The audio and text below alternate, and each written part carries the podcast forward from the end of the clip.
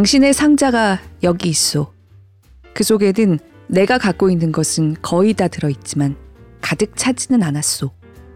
고뇌와 흥분이 그 속에 있고 호감과 악감 그리고 악의와 선의 고안의 기쁨과 절망과 형언할 수 없는 창조의 환희가 그 속에 있소. 그리고 그것들 위에는 내가 당신에게 품고 있는 모든 감사와 애정이 깃들어 있소. 그런데도 그 상자는 아직 가득 차 있지는 못하오. 존으로부터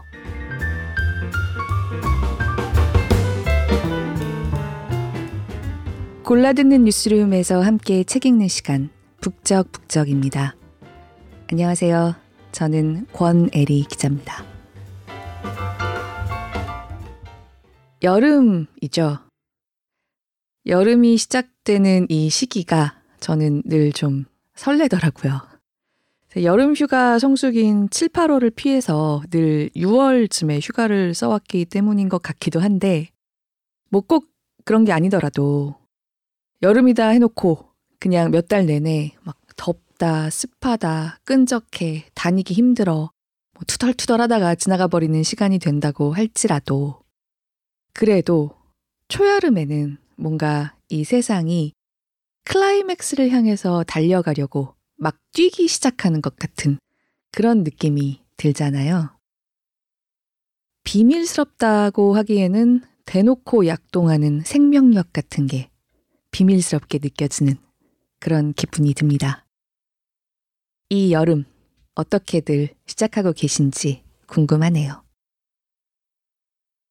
혼자 약간 들뜨는 계절이라는 생각에 저에게는 의미가 깊은 현대 클래식, 현대 고전 한 권을 이번 주에 가져와 봤습니다. 이 책은 읽어본 적이 없는 분이라도 제목은 다들 익숙하실 거예요. 미국 작가죠. 존 스타인백의 1952년 작품, 에덴의 동쪽. 오늘 함께 읽고 싶습니다. 에덴의 동쪽은 일단 어, 이 책이 나온 지 3년 뒤에 만들어진 영화, 동명의 영화로도 유명합니다. 제임스 딘이 나왔던. 사실 저도 영화는 못 봤는데요. 아마 이 소설의 후반부 주인공이라고 할 수 있는 케일럽 역을 제임스 딘이 맡지 않았을까 싶어요. 아무튼 제임스 딘이 생전에 출연한 영화가 딱 세편이라고 하는데 그 중에 하나가 바로 오늘의 소설을 원작으로 한 작품이었고요. 우리나라에서도 기억하실지 모르겠는데 이 소설의 제목을 딴 일종의 현대 대하 드라마가 있었습니다. 에덴의 동쪽. 송승헌 씨랑 이연희 씨, 한지혜 씨, 박혜진 씨 이런 분들이 나왔던 것 같은데 저도 한 두세 에피소드는 왔다 갔다 하면서 봤던 기억이 나요. 꽤 많이들 보셨던 걸로 기억하는데 지금 찾아보니까 2008년 작품이었네요. 10년도 더 됐네요.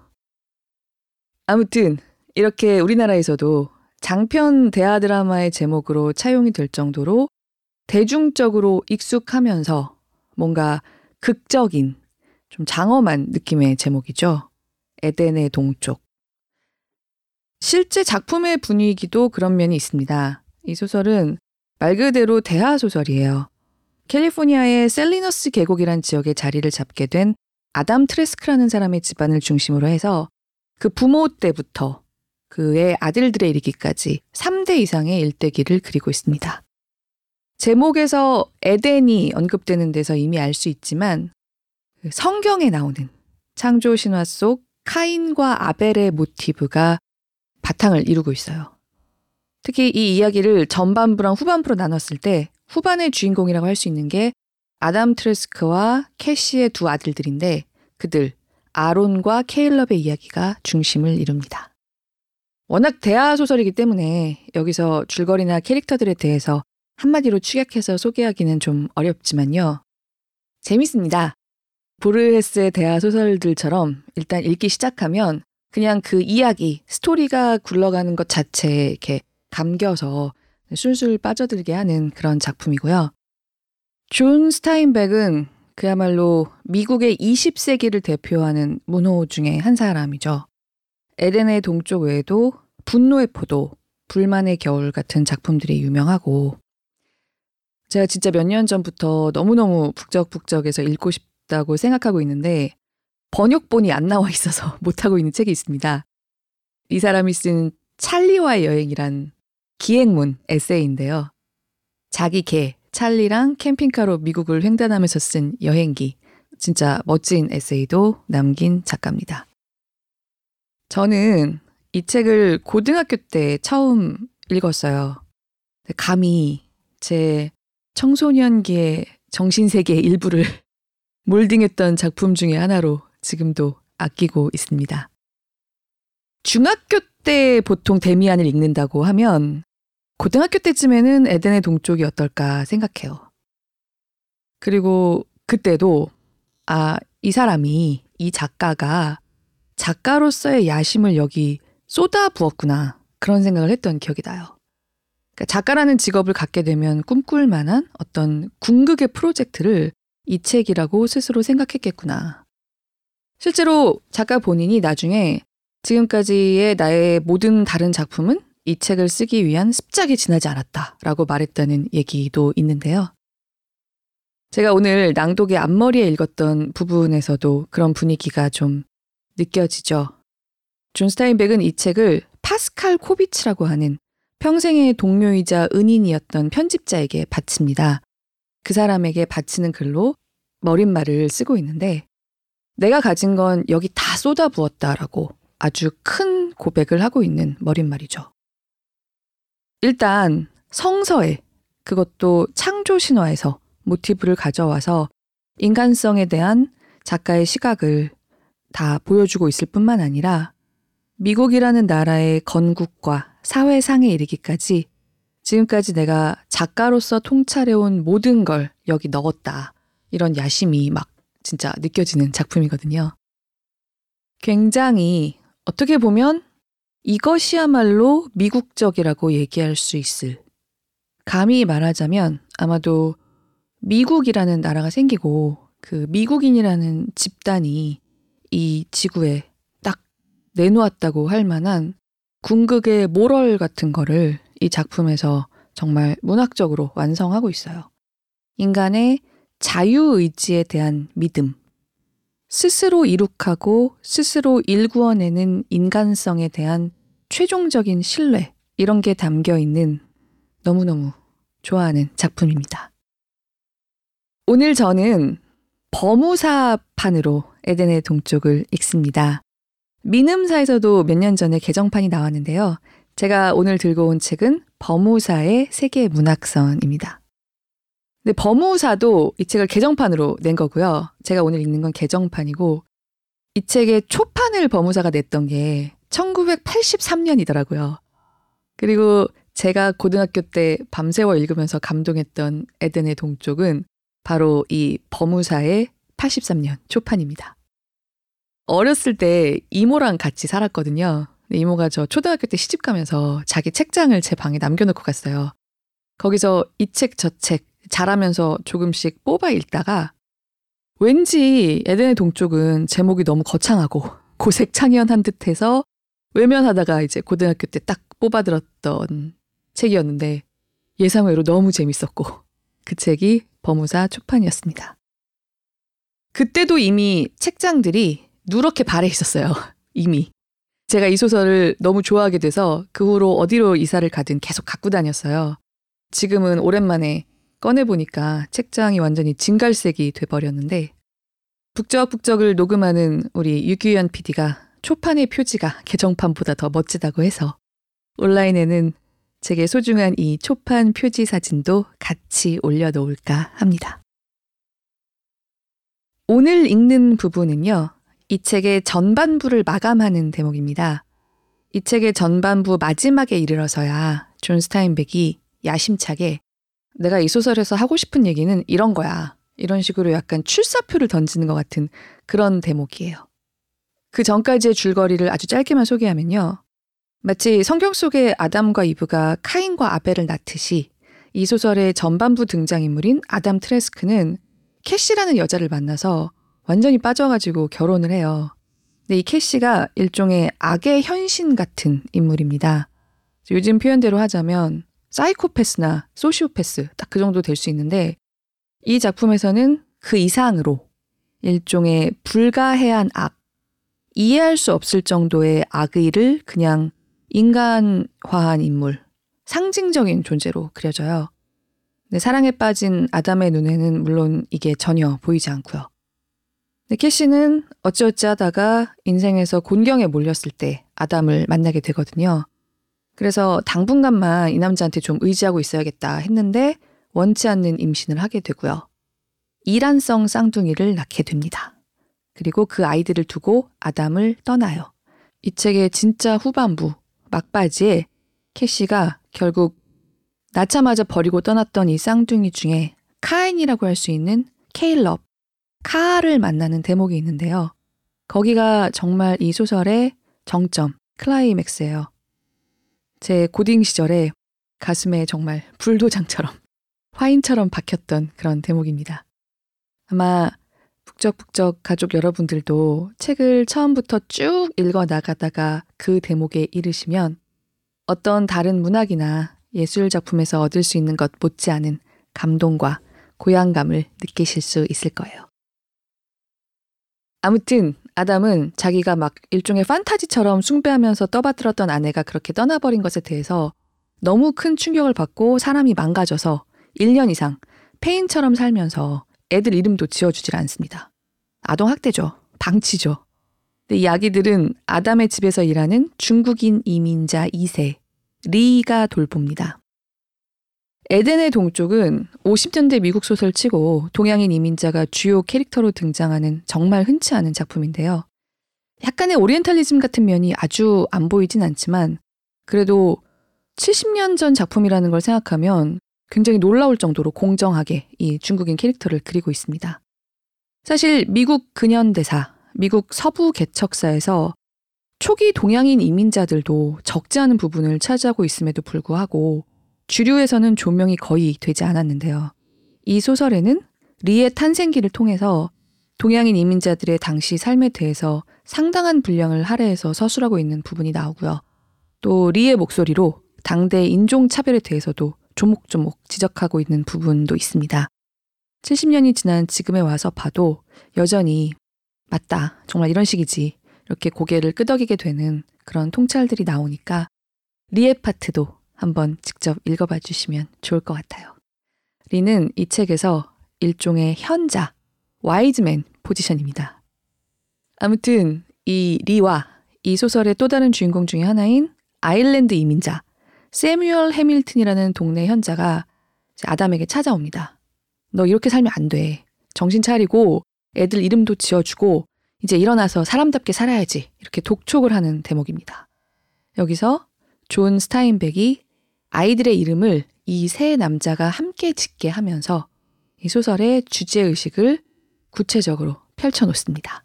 그리고 이 지점을 기점으로 후반부에서 이 쌍둥이의 성장과 함께 그 주제가 심화됩니다. 제가 참 좋아하는 책을 꺼내와서 함께 읽게 돼서 오늘 좀 신나요. 이 사람들의 대화를 저와 함께 들어주시면 좋겠어요. 들어주시는 모든 분들 늘 깊이 감사드립니다.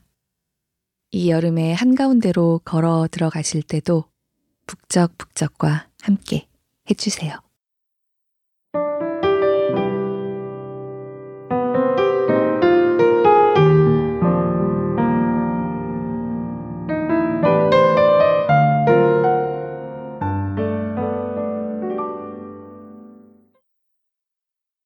그 여자가 쏘았죠.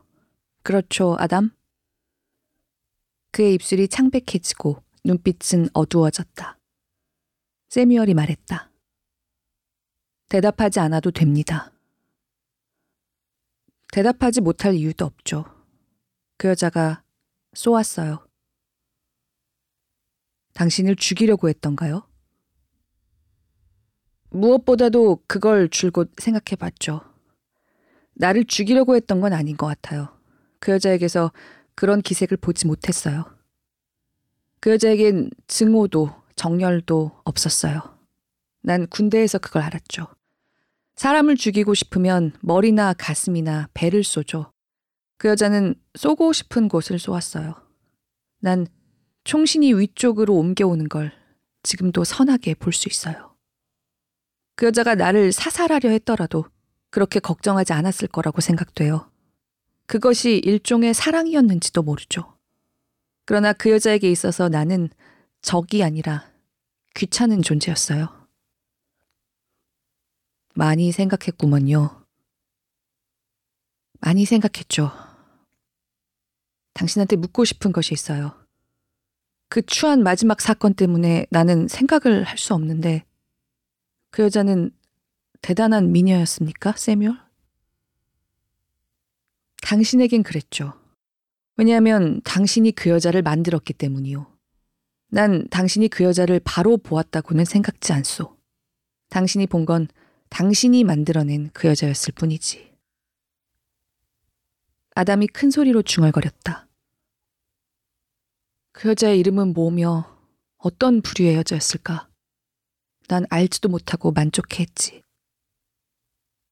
이제는 알고 싶소? 아담은 눈길을 떨어뜨렸다. 꼭 알고 싶진 않습니다. 그러나 어떤 피가 내 아들 속에 흐르고 있는가는 알고 싶어요. 내 아이들이 성장했을 때 내가 그들에게서 무언가 찾아내려고 하지 않겠어요? 그렇죠. 그렇겠죠. 그런데 내가 미리 얘기해 두는데 그들의 피가 아니라 당신의 의심이 그들 속에 악을 심게 될지도 모른다는 거요. 당신의 기대대로 그들은 자랄 것입니다. 그러나 핏줄이 있는데 나는 핏줄을 그리 믿지 않아요. 아이들 속에 선이나 또는 악이 있다고 하더라도 세상에 태어난 후에 그들 속에 심어 놓은 것을 후에 보게 된다고 나는 생각해요. 돼지를 경마로 만들 수는 없죠. 그야 안 되죠. 그러나 대단히 빨리 뛰는 돼지는 만들 수도 있죠. 세미얼이 말했다. 당신 말을 믿을 사람은 여기 아무도 없을 겁니다. 해밀튼 부인께서도 믿지 않으실 겁니다. 바로 맞았어요. 그 여자는 10중 8구 내 의견에 동의하지 않을 겁니다. 그래서 이 이야기를 아내에게 하지 않을 겁니다. 해가지고 천둥 같은 반대를 받고 싶진 않으니까요. 집사람은 열의를 가지고 논쟁에 임하거나 의견의 차이는 개인적인 모욕이라고 내세워 모든 논쟁을 이기죠. 아내는 좋은 여자긴 합니다만 함께 있을 땐 자기 나름대로의 의견을 유지해야 합니다. 어린애 얘기를 합시다. 한 잔 더 하시겠습니까? 하죠. 고맙습니다. 이름이란 아주 신비한 것이죠. 이름이란 아이들에 의하여 만들어지는 것인지, 아이가 이름에 맞게 변하는 것인지 나는 모릅니다만 이것만은 확실해요. 별명이 붙는다는 것은 이름이 잘못 지어졌다는 것을 증명하는 것이요. 보통 있는 이름은 어떻습니까? 조니라든가, 제임스라든가, 찰스라든가. 아담은 쌍둥이를 쳐다보다가 세미얼이 부른 마지막 이름을 듣고 갑자기 한 아이의 눈에서 자기 동생의 모습이 비치는 것을 보았다. 그는 몸을 앞으로 굽혔다. 왜 그러시오? 세미얼이 물었다. 아담이 큰 소리로 말했다. 애들이 서로 닮지 않았군요. 조금도 닮질 않았어요. 물론 닮지 않았소. 그 애들은 일란성 쌍생아가 아니오. 저 아이는 내 동생같이 보이는군요. 동생의 모습을 보았죠. 다른 애는 나를 닮았을까 모르겠네요. 둘 다 닮았어요. 얼굴은 처음부터 모든 모습을 지니고 있으니까요. 지금은 그렇지 않은데요. 아담이 말했다. 난 잠시 유령을 본 것만 같아요. 유령이란 그런 것인지도 모르죠. 리가 접시를 들고 와서 테이블 위에 놓았다. 중국에도 유령이 있소? 세미얼이 물었다. 수백만 개 있죠. 어디보다도 더 유령이 많죠. 중국에는 죽는 것이 없어요. 우글대죠. 어쨌든 내가 거기 갔을 땐 그렇게 느꼈죠. 세미얼이 말했다. 리, 앉아 함께 이름을 생각해 봅시다. 닭찜을 하고 있어요. 곧 준비될 겁니다. 아담은 쌍둥이에게서 눈길을 들었다. 눈빛은 온후했다. 한 잔 들겠어, 리? 저는 부엌에서 오가피주를 가며오며 마시고 있습니다. 리는 집 안으로 들어갔다. 세미얼은 몸을 아래로 굽혀 한 아이를 들어 무릎 위에 앉혔다. 다른 한 애를 안아요. 그는 아담에게 말했다. 애들에게 어울리는 이름을 찾아줘야죠. 아담은 거북스럽게 아이를 들어 무릎에 앉혔다. 두 아이가 닮은 것 같더니 자세히 보니까 그렇지 않군요. 이 아이는 저 아이보다 눈이 둥그렇군요. 그래요. 머리도 더 둥글고 귀도 더 크고. 세미얼이 말을 이었다. 이 아이는 탄환 같군요. 높이 가기보다는 멀리 갈 수 있을지 모르죠. 머리칼과 피부가 더 검어지겠고, 이 녀석은 머리가 영리하겠고요. 영리함은 마음을 속박하죠. 영리하면 하지 말았어야 할 말을 하죠. 그렇게 하지 않으면 영리하지 않으니까요. 얘가 혼자 버티는 걸 보세요. 얘는 쟤보다 발육이 좋군요. 자세히 보니 얼굴이 파니한 게 이상하지 않소? 아담의 얼굴은 마치 마음을 활짝 열고 그 마음이 겉으로 나타나기나 한 것처럼 변하고 있었다. 그가 손가락을 들자 아이가 그걸 잡으려고 덤볐다. 그러나 손가락을 놓치고 무릎에서 하마터면 떨어질 뻔했다. 이놈 봐! 아담이 소리쳤다. 조심해. 떨어지고 싶은가? 우리 나름대로 애들이 갖고 있다고 생각하는 자질에 따라 이름을 짓는다면 잘못인지도 모르겠소. 세미얼이 말했다. 우리가 틀릴지도 모르니까 말이오. 이 애들이 추구할 높은 목표에 따라 이름을 지어주는 것이 좋은지도 모르겠어요. 내가 이름을 딴 그 사람은 하느님이 그 이름을 불렀던 사람이죠. 그리고 나는 평생 그 이름을 들었죠. 그리고 한두 번인가는 바로 내 이름을 부르는 소리를 들었지만 그것도 분명친 않아요. 아담은 팔로 어리덴를 안고 몸을 굽혀 두 잔의 위스키를 따랐다. 와주셔서 고맙습니다. 때려주셔서도 고맙고요. 말이 좀 이상하지만. 내가 그렇게 했다니 좀 이상합니다. 집사람도 절대로 믿으려 하지 않을 테니 절대로 말하진 않겠어요. 거짓말보다도 믿어지지 않는 진실은 사람을 더욱 해치죠. 세상에 용납되지 않는 진실을 뒷받침하는 데에는 커다란 용기가 필요하죠. 거기에는 벌이 따르고 그 벌은 대개 시련을 겪어야 하죠. 나는 그런 용기를 갖고 있지 않습니다. 아담이 말했다. 당신 같은 지식인이 왜 불모의 땅에 살아야 하는가 이상하게 여겨왔습니다. 용기가 없기 때문이죠. 나는 책임을 전혀 질 수가 없었어요. 하느님이 내 이름을 부르시지 않으면 내가 부를 수도 있었을 텐데 나는 못했어요. 거기에 위대함과 평범함의 차이가 있어요. 그러나 위대함이란 세상에서 제일 외로운 거라는 걸 평범한 사람은 아는 게 좋죠. 위대함에도 정도의 차이가 있다고 생각합니다. 아담이 말했다. 나는 그렇게 생각하지 않아요. 그렇다면 작은 대자가 있다는 것과 마찬가지죠. 당신은 그 책임에 부딪히게 될 때 거대한 것만을 선택할 수밖에 없게 되죠. 한편에는 온정과 우정과 이해가 있고 다른 한편에는 차고 외로운 위대함이 있어요. 여기에서 당신은 선택을 하게 되죠. 나는 평범함을 택한 데 대하여 만족하고 있어요. 그러나 나는 만일 다른 쪽을 택한 경우 어떤 보상이 있었으리라고 말할 수 없어요. 내 자식들은 톰을 빼놓고는 누구 하나 위대하게 되지 않을 거요. 그 애는 지금 옳은 선택을 하기 위해 고심하고 있죠. 옆에서 보기도 괴로운 일이죠. 그런데 내 마음속 어디에선가 그 애가 네 하고 대답하기를 바라고 있죠. 이상하지 않습니까? 아버지가 되어가지고 아들이 저주스럽게도 위대하게 되기를 바라고 있으니 말이오. 얼마나 지독한 이기주의자입니까? 아담이 낄낄 웃었다. 이름 짓기가 쉬운 일이 아니구먼요.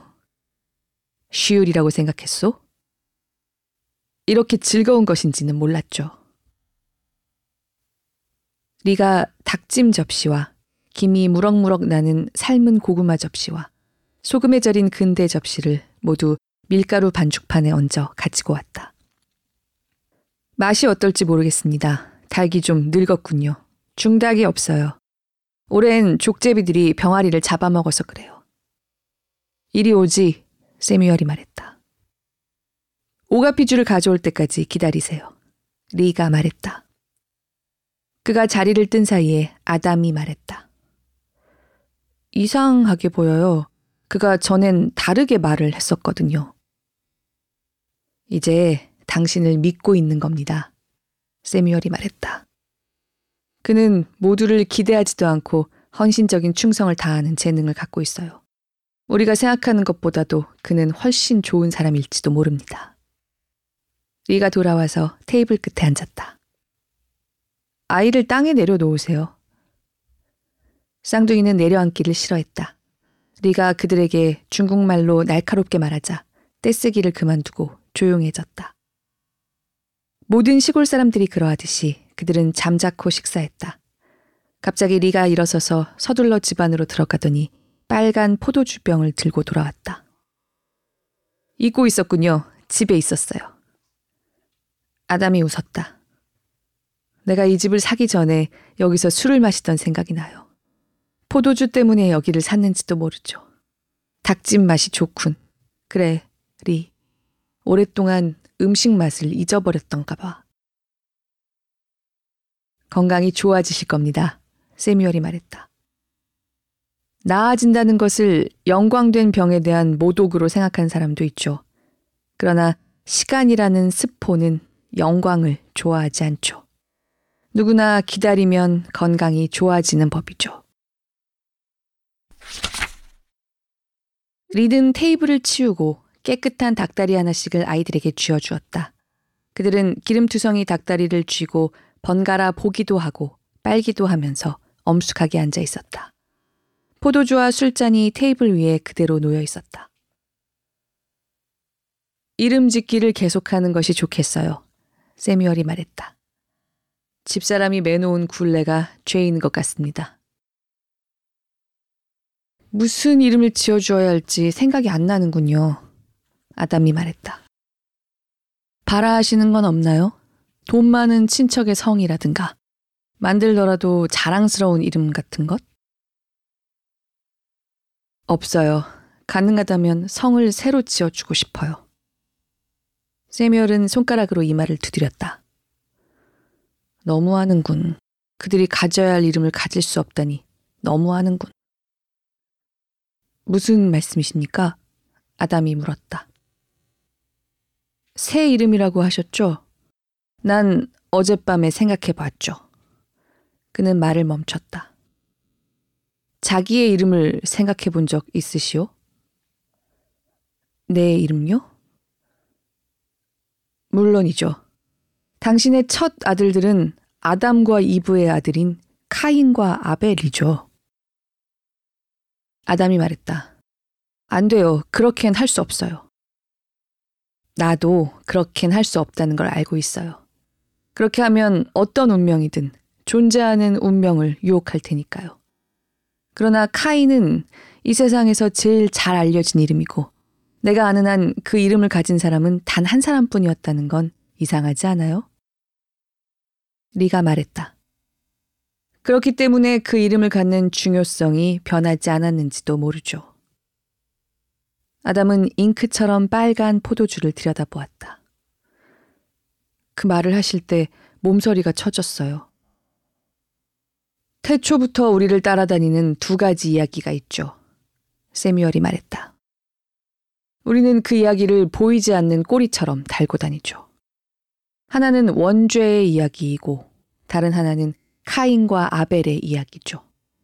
나는 어느 것 하나 이해를 못해요. 그 이야기를 전혀 이해하지는 못하지만 피부로 느끼죠. 집사람은 나한테 화를 내죠. 그 이야기를 이해하려고 할 필요가 없다고 아내는 말하죠. 사실을 왜 설명하려고 하느냐는 거예요. 아내가 옳은지도 모르죠. 여보게, 리. 집사람이 그러는데 자네는 장로교인이라지? 자네는 에덴의 동산과 카인과 아벨의 이야기를 이해하는가? 부인께서는 내가 이러이러한 사람이 되어야 한다고 생각하신 거죠. 오래전 일이지만 샌프란시스코에서 주일학교에 다녔었죠. 사람들은 다른 사람이 이러이러한 사람이 되기를 자기 나름대로 생각하죠. 가능하면 자기들처럼. 아담이 말했다. 자네가 이해를 하느냐고 물었지 않나? 제 생각에 원죄는 이해할 수 있을 것 같아요. 그러나 형제의 살상이란 이해가 안 되는군요. 자세한 이야기를 기억하지 못하기 때문인지도 모르죠. 세미얼이 말했다. 대부분의 사람들은 세목을 읽지 않지. 나를 놀라게 하는 건 세목이요. 아벨에겐 어린애가 없었지. 그는 하늘을 올려다 보았다. 참 하루가 빨리 지나는구먼. 인생과 같아.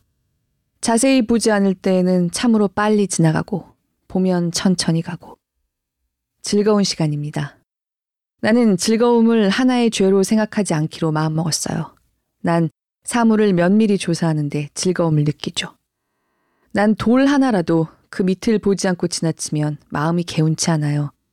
달의 한쪽을 볼 수 없는 일은 나에게 커다란 실망이죠. 내겐 성경이 없습니다. 아담이 말했다.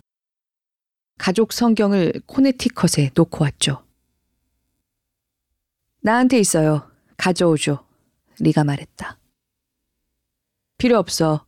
세미얼이 말했다. 집사람이 자기 어머니 것을 가져가라고 하더군. 내 호주머니에 있어. 그는 구겨진 책 보따리를 끌렀다. 이건 긁히고 찢기고 했지만 어떤 고뇌가 여기에 깃들어 있는지 모르겠군요. 나는 쓰던 성경을 보면 어느 부분에 손때가 많이 묻었는가를 보고 그 주인이 어떤 사람이라는 것을 말할 수 있죠. 집사람은 성경을 골고루 뒤지죠. 여기 있군요. 가장 오래된 이야기가. 만일 이 이야기가 우리를 괴롭힌다면 우리들 자신 속에 괴로움이 있는 것이 틀림없어요. 어렸을 때 듣고 못 들어봤습니다. 아담이 말했다. 그렇다면 긴 이야기인 줄 아시겠지만 실은 짧습니다. 세미얼이 말했다. 내가 쭉 읽고 다시 되돌아갑시다. 포도주 좀 주시오. 목이 말라요. 여깁니다. 아주 짧은 이야기지만 깊은 상처를 남겨놨죠. 그는 땅바닥을 내려다보았다. 저거 보세요. 어린애들이 먼지 속에서 잠들어 버렸군요. 리가 일어났다. 내가 덮어주죠. 먼지는 따뜻해. 세뮤얼이 말했다. 자, 이렇게 시작됩니다. 아담이 그의 아내 이브와 동침하여 잉태하고 카인을 낳고 이르되 내가 여호와로 말미암아 등남하였다 하니라. 아담이 말을 하려고 하자 세미얼이 그를 쳐다보았다. 그는 말을 하지 않고 손으로 눈을 가렸다. 세미얼이 계속 읽었다. 그가 또 카인의 아우 아벨을 낳았는데 아벨은 양치는 자였고 카인은 농사하는 자였더라. 세월이 지난 후에 카인은 땅의 소산으로 재물을 삼아 여호와께 드렸고 아벨은 자기도 양의 첫 새끼와 기름을 드렸더니 여호와께서 아벨과 그 재산을 열납하셨으나 카인과 그 재물은 열납하지 아니하신지라. 리가 말했다. 거기 말씀이죠? 아니, 계속하세요. 나중에 말씀드리죠. 세미얼이 읽어 나갔다. 카인이 심히 분하여 안색이 변하니 여호와께서 카인에게 이르시되 네가 분하여 함은 어째서며 안색이 변함은 어째서이뇨. 네가 선을 행하면 어찌 낯을 들지 못하겠느냐. 선을 행치 아니하면 죄가 문에 엎드리느니라. 죄의 소원은 내게 있으나 너는 죄를 다스릴지니라. 카인이 그 아우 아벨에게 고하니라. 그 후 그들이 들에 있을 때에 카인이 그 아우 아벨을 쳐 죽이니라. 여호와께서 카인에게 이르시되 네 아우 아벨이 어디 있느냐? 그가 가로되 내가 알지 못한아이다 내가 내 아우를 지키는 자이니까. 가라사대 네가 무엇을 하였느냐? 네 아우의 핏소리가 땅에서부터 내게 호소하느니라. 땅이 그 입을 벌려 네 손으로부터 네 아우의 피를 받았은즉 네가 땅에서 저주를 받으리니 네가 밭을 갈아도 땅이 다시는 그 효력을 내게 주지 아니할 것이요 너는 땅에서 피하여 유리하는 자가 되리라. 카인이 여호와께 고하되 내 죄벌이 너무 중하여 견딜 수 없나이다.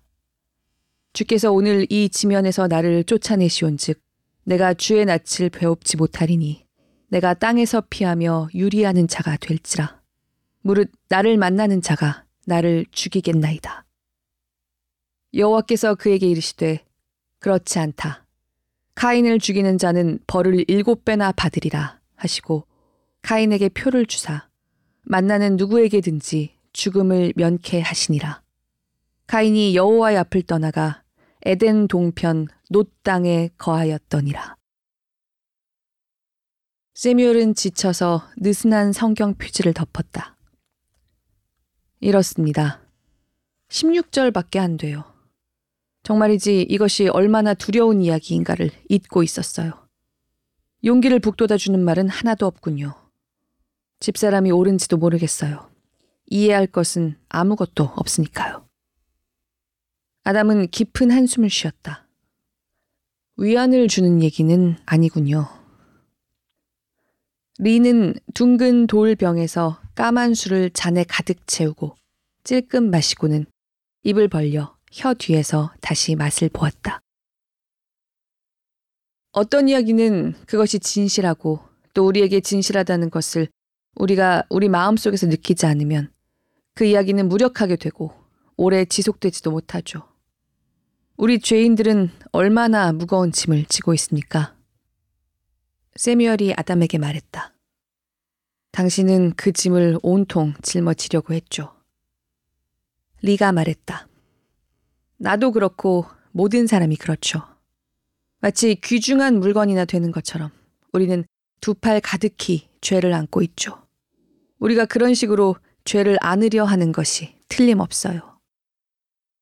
아담이 끼어들었다. 성경 말씀을 들으니 기분이 훨씬 좋군요. 더 나쁘지는 않아요. 무슨 말씀이십니까? 세미얼이 물었다. 모든 아이들이 죄는 자기가 만들어낸 것이라고 생각하죠. 그리고 우리는 덕을 배우고 있다고 생각하죠. 우리는 덕에 대한 이야기를 들으니까요. 그러나 죄는 우리 자신들이 갖고 있는 속성입니다. 네, 알겠습니다. 그런데 어떻게 그 생각이 기분 좋게 만듭니까? 왜냐하면 아담은 흥분하여 말했다. 우리들은 여기에서 내려온 후손들입니다. 여기라는 건 우리들의 조상을 뜻합니다. 우리가 갖고 있는 죄는 조상들 속에 흡수되어 있었습니다. 우리가 죄를 지은 첫사람이 아니라는 겁니다. 하나의 변명이죠. 세상에는 변명이 아무리 많다고 해도 지나치다고는 할 수 없죠.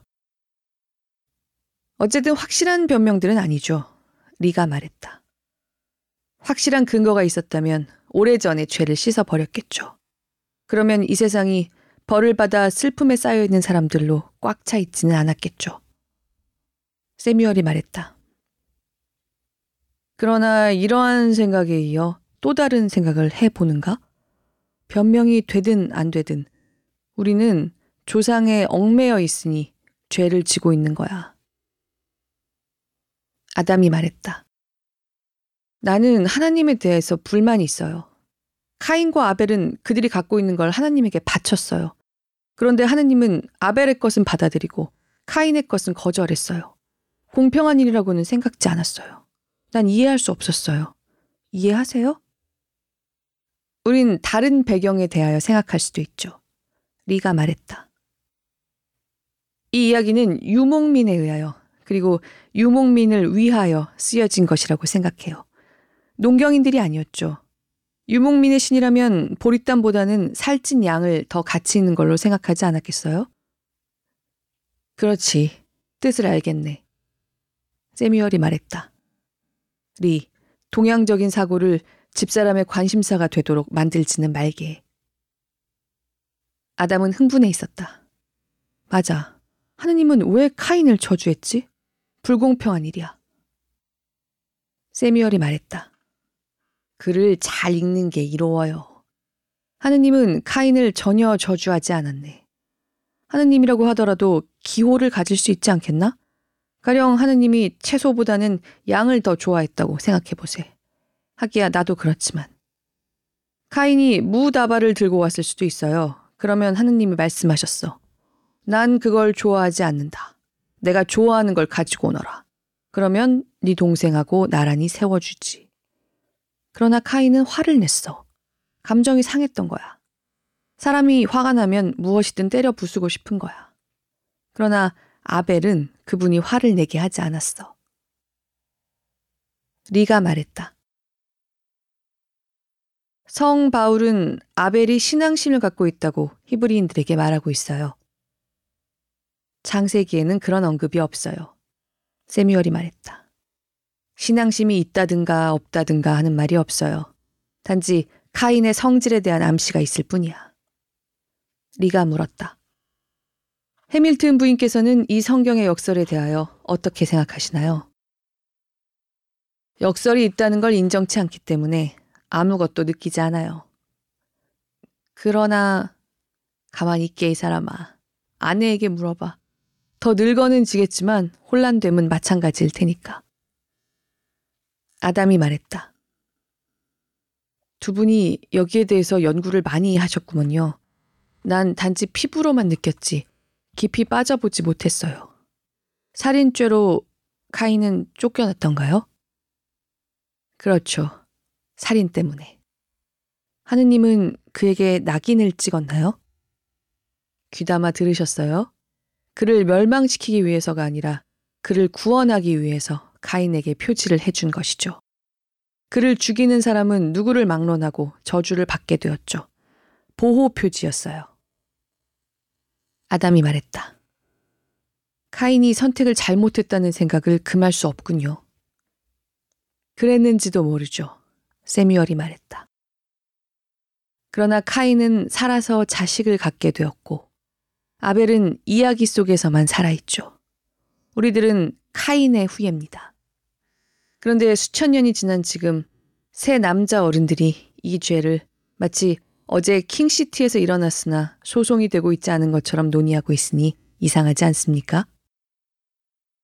쌍둥이 중에 하나가 잠을 깨어 하품을 하고 리를 바라보다가 다시 잠들었다. 리가 말했다.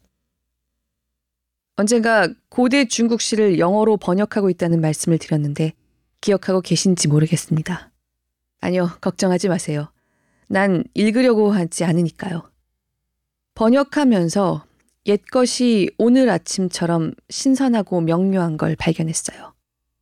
이유가 무엇인가를 생각해 봤어요. 물론 사람은 오직 자기에게 관심을 갖고 있어요. 듣는 사람에 관한 이야기가 아니면 그는 들으려고 하지 않죠. 위대하고 영원한 이야기가 되려면 만인에 관한 이야기여야 하며 그렇지 않으면 지속되지 않는다는 걸 저는 깨달았어요.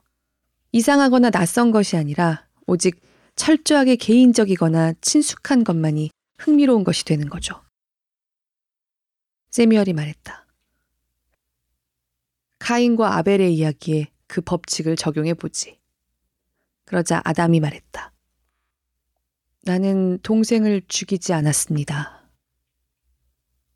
그는 문득 말을 멈추고 그의 마음은 멀리 과거로 돌아갔다. 리가 세뮤얼의 말에 대답했다. 그건 만인의 이야기이기 때문에 세상에 제일 잘 알려진 이야기죠. 인간 영혼의 상징적인 이야기죠. 나의 느낌이 그렇다는 겁니다. 뜻이 명확하지 않더라도 꾸짖지 마십시오. 어린애가 제일 두려워하는 건 다른 사람에게서 사랑을 받지 못하는 것입니다. 사랑의 거절은 어린애가 무서워하는 지옥이죠. 정도의 차이는 있을지 모르지만 모든 사람이 사랑의 거역을 느껴왔죠. 사랑의 거부는 분노를 낳고, 분노는 거역을 복수하기 위해 범죄를 낳고, 범죄는 죄를 낳죠. 이것이 인류의 역사입니다. 만일 거절이라는 것을 완전히 없앨 수만 있다면 인간은 지금처럼 되지 않았을 겁니다. 미친 사람도 더군다나 없었을 겁니다. 감옥도 그렇게 많지 않았을 겁니다. 여기에 모든 의미가 있습니다. 시초가 그거죠. 갈망하는 사랑이 거절되면 어린아이는 고양이를 발길로 차서 자기의 비밀스러운 죄를 감추죠. 어떤 아이는 돈의 힘으로 사랑을 받기 위해 돈을 훔치죠. 어떤 아이는 세계를 정복하죠. 그러면 늘 죄와 복수와 더한 죄가 따르죠. 인간이란 유일하게 죄진 동물입니다. 좀 기다리세요. 내 생각에 이 무서운 옛 이야기는 그것이 영혼의 도표이기 때문에 중요한 것입니다. 비밀스럽고 거부당하고 죄 많은 영혼. 트레스크 씨. 주인께서는 자기가 동생을 죽이지는 않았다고 말을 해놓고는 무엇인가 생각을 하고 계십니다. 그게 무엇이었는지 저는 알고 싶지 않습니다. 그러나 카인과 아벨의 이야기와 전혀 동떨어진 것일까요? 나의 동양적인 이 바른 말을 어떻게 생각하십니까? 해밀튼 씨. 당신이 그렇지 않은 것처럼 나도 동양적이 아니라는 걸 아시죠? 세미얼은 팔꿈치를 테이블에 기대고 손으로 눈과 이마를 감쌌다. 생각해보고 싶네. 생각해보고 싶어. 자네의 말을 뗄 수 있는 데서 떼어내어 들여다보고 싶네. 자네가 나의 세계를 뒤엉클어 놓았어. 난 지금까지의 내 세계 대신에 어떤 세계를 세울 수 있을지 모르겠어. 네가 조용히 말했다. 기존 진리의새 세계를 세울 수는 없을까요? 원인이 규명되면 어느 정도의 괴로움과 광기가 근절되지는 않을까요? 모르겠네. 자네는 나의 아름다운 우주를 혼란시켜 놓았어. 자네는 논쟁에서 승리를 거두고 그 논쟁에 해답을 해 놓았어. 나 혼자 내버려둬. 생각 좀 하게 내버려둬. 니놈의 네 새끼가 이미 내 머릿속에 새끼를 까고 있어. 톰이 이것에 대해서 어떻게 생각할지 모르겠군. 그 애는 손바닥 같은 마음속에서 그걸 요람처럼 흔들 거야. 불에 굽는 돼지고기처럼 머릿속에서 그걸 천천히 돌릴 걸세. 아담, 이제 그만 깨어나시오. 무슨 기억인지 모르겠지만 오랫동안 빠져 있구려. 아담은 깜짝 놀랐다. 그는 깊은 한숨을 쉬었다. 너무 간단하지 않을까요? 나는 늘 간단한 일을 두려워하니까요. 전혀 간단하지 않아요. 리가 대답했다. 아주 복잡해요. 그러나 결국에는 빛이 비치게 마련이죠. 빛도 오래 갈 것 같지 않소. 세미얼이 말했다. 우리는 저녁이 찾아드는 줄도 모르고 앉아 있었어요. 쌍둥이에게 이름을 지어주려고 왔다가 이름도 못 지어 주었어요. 우리는 교수대에 걸려 있었어요. 리, 자네는 그 복잡한 생각을 기계 같은 기성교회 조직 밖에 남겨놓는 것이 상책일 걸세. 그렇지 않으면 사지에 못이 박힌 중국인이 될 테니 말이야. 교회는 복잡한 걸 좋아하지만 자신의 복잡성을 좋아하지. 이제 집으로 가야겠네. 아담은 절망에 쌓인 듯이 말했다. 이름을 지어주세요. 성경에서? 어디에서든지요? 그럼 봅시다. 애굽을 나온 사람 중에서 두 사람만이 약속된 땅으로 돌아왔죠. 상징적으로 그들을 좋아합니까? 그게 누군데요? 케일렙과 여호수아. 여우수아는 군인이었죠. 장군. 난 군인은 싫습니다. 켈랩은 대위였어요. 장군은 아니었고 케일렙 같으면 좋겠군. 케일렙 트레스크. 쌍둥이 하나가 잠을 깨어 계속 울기 시작했다. 당신은 지금 그의 이름을 불렀어요. 세미얼이 말했다. 여호수아는 당신이 싫어하고 케일랩은 이름이 됐어요. 저희는 영리하구만. 검은의 말이요. 또 한 녀석도 깨었군. 나는 아론이라는 이름이 늘 좋았어요. 그러나 그는 약속된 땅으로 가지 않았죠. 둘째 번 아이도 즐거운 듯이 울기 시작했다. 그거 아주 좋구먼요. 아담이 말했다. 갑자기 세뮤얼이 웃었다. 2분 만에 그것도 폭포같이 말을 많이 한 후에 케일렙과 아론이라. 자, 이제 너희들은 사람이 되었고 동포 속에 끼어들었고 지옥에라도 떨어질 권리를 갖게 됐다. 리가 아이들을 팔로 안아 올렸다. 잘 봐두셨습니까? 물론이지. 아담이 대답했다. 저 녀석은 케일렙, 이 녀석은 아론. 리는 울어대는 쌍둥이를 안고 어둠을 뚫고 집으로 향했다. 난 어제만 해도 두 아이를 구별할 수 없었죠. 아담이 말했다. 아론과 케일렙. 끈기 있게 생각한 끝에 이름을 얻게 되었으니 하느님께 감사할 일이오. 세미얼이 말했다. 집사람은 여호수아를 더 좋아했을 겁니다. 여호수아가 붕괴한 제리코의 붕괴벽을 좋아하니까요. 그러나 아론도 좋아하니까 됐어요. 말을 마차에 메고 가겠습니다. 아담은 헛간까지 그와 함께 걸어갔다. 와주셔서 반갑습니다. 어깨가 가벼워졌습니다. 세미얼은 싫어하는 독소로지의 입에 재갈을 물리고 띠를 두르고 항쇠를 걸었다. 이제 평지의 정원을 생각하시게 됐군요. 당신이 계획한 대로 되어가는 걸 볼 수 있게 되겠습니다. 아담은 한참 있다가 대답했다. 이젠 진이 다 빠졌나 봅니다. 마음이 당기질 않아요. 살아갈 돈은 넉넉해요. 나를 위해서 그걸 하려고 했던 건 절대로 아닙니다. 정원을 보여줄 사람이 아무도 없는걸요. 세미얼은 마차를 굴려 아담에게로 다가갔다. 세미얼의 눈에는 눈물이 가득 괴어 있었다. 정원이 사멸되리라고는 생각지 마세요. 세미얼이 소리쳤다. 그런 생각일랑 하지 마세요. 당신은 누구보다도 훌륭한 분이시죠? 말씀드리겠는데 당신이 죽을 때까지는 정원은 없어지지 않을 겁니다. 그는 잠시 동안 헐떡거리며 서 있다가 마차에 올라 독솔로지를 채찍질했다. 그는 어깨를 구부리고 인사말도 하지 않은 채 마차를 몰았다.